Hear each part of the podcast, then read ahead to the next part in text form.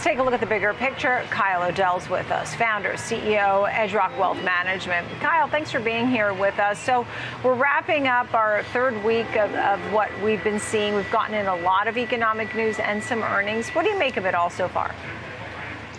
You know, there are a lot of mixed earnings right now, uh, you know, especially with the mega cap stocks that are out there. Not a lot of great earnings, but, you know, I think overall uh, during this earnings season, we're going to see about 15% of the stocks that, of the S&P 500 that'll lead the way.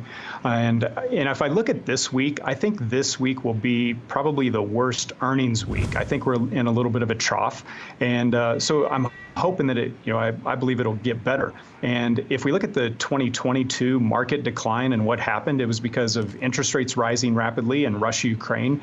And if there is a market drop in 2023, I think it's going to be because of earnings. You know, the the Fed is really a headwind for risk assets right now because it wants to slow inflation and slowing inflation means and I think this is really important to define for the consumer out there slowing inflation means a rate of increase in slowing, not that prices are coming down.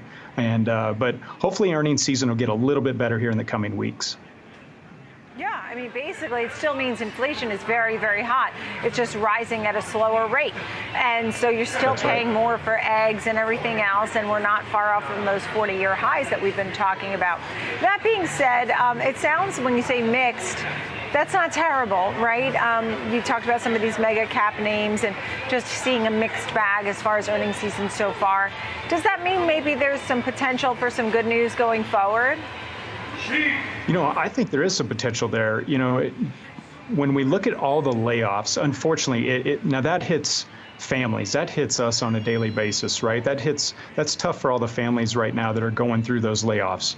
When it comes to the companies and their bottom line though, you know, I think companies are trying to cut some of those excess uh, expenses that they have. They're trying to shore up that bottom line so that those earnings reports do look good in Q2 and Q3. Um, and so I think there is going to be a positive lag in terms of earnings off of those um, layoffs, um, even though it does, you know, reach down and hit the American family uh, that is going through those layoffs. Right, understood. So, what do you think is the biggest headwind to the story? You know, uh, where we're at right now, uh, you know, we're in an environment right now where good news is bad news. And we want bad economic news because everybody wants the Fed to stop raising interest rates. Uh, you know, the, the Fed doesn't want to fight market rates when Treasury bonds yield, yields fall like they did this week down to 3.4%. It's going to take more and more pressure um, on the Fed. It's going to put more and more pressure on them to, you know, really stop raising rates. The Fed was in line with market rates, uh, but now they're well above. And the market is doing exactly what the Fed wanted. Uh, you know, it wanted to hike rates um, above market rates and squeeze the economy. So I think everyone's going to be on the edge of their seat on February 1 to see what the Fed does. Um, you know, and I don't know how far they're going to take it above uh, the market rates, but the bottom line is the Treasury market is signaling that it's time for the for rates to fall. Um, you know, we'll see if that happens. Um, but what I'm really wanting to see there is a dovish statement by the Fed, or I think the market's going to remain in this washing machine, just bouncing around like it's done since June. And so at this point now, you were talking also about what we're seeing from China, and I'd love to hear more about some investing opportunities. So you're you're bullish on Chinese stocks? You know, uh, when I look at uh, China overall, it, you know, they're opening up. They're, it's stimulative. It's attractive. I think there is a lot of regulatory risk, um, but they have low valuations and uh, great momentum, and that's a great combination. Um, you know, long term in China, you know, the population is slowing, which is bad for them. But short term, I think there's some nice growth opportunities to look at in China. I think that's one of several areas to look into. Right, I understand. Okay, and what about in the bond market? Where do you see opportunities there? Because while we have the bond market saying one thing and the equity market saying another, we're still hearing from our Fed, Federal Open Market Committee members saying that, look, we're still going to be raising rates. You're still shooting for 5% plus at this point. That's right. I mean, you know, the bond market, it's, you know, it's referred to as the smart money. You know, I think it's predicting a soft landing.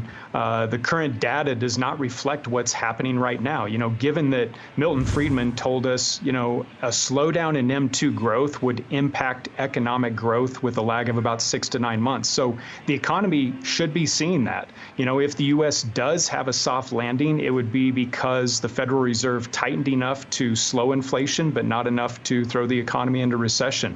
And I think where bond rates are at right now, I think that that's, you know, we're close to an area that is sustainable for the long run. I think this is more of a, a, a new normal economy that we're getting into in terms of we do have interest rates, interest rates not at zero. I think that that was not normal uh, over the last 15 years.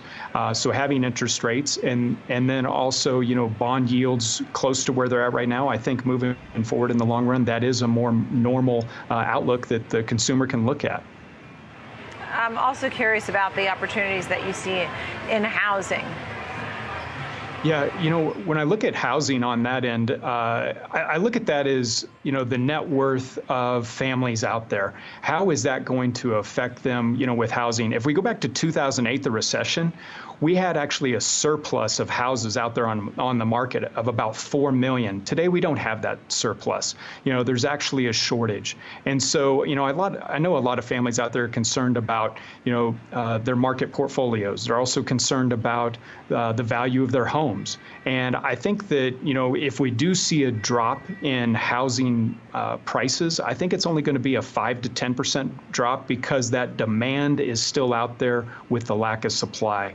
And so, you know, I think around Q3 we'll see a little bit more of a pullback in the value of homes, but I, it's not going to be as dramatic it was as it was during the Great Recession. Right, understood.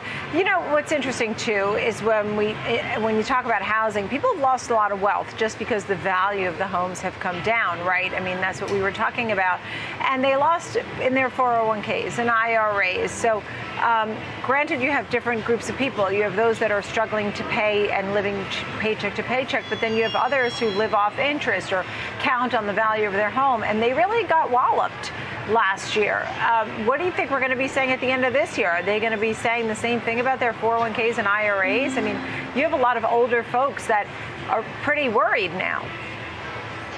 You know, and a lot of families are worried. And it, it last year was a tough, tough year for both stocks, uh, bonds, uh, the value of you know homes and so forth. So everyone's net worth took a hit last year, and you know I, I think that you know if we do have a recession this year, which I think we will around Q3. Um, I think it's going to be more of a middle of the road recession, maybe more similar to what we saw in the 1990s. You know, the Fed wants they want people to feel less wealthy so that they spend less and bring inflation down.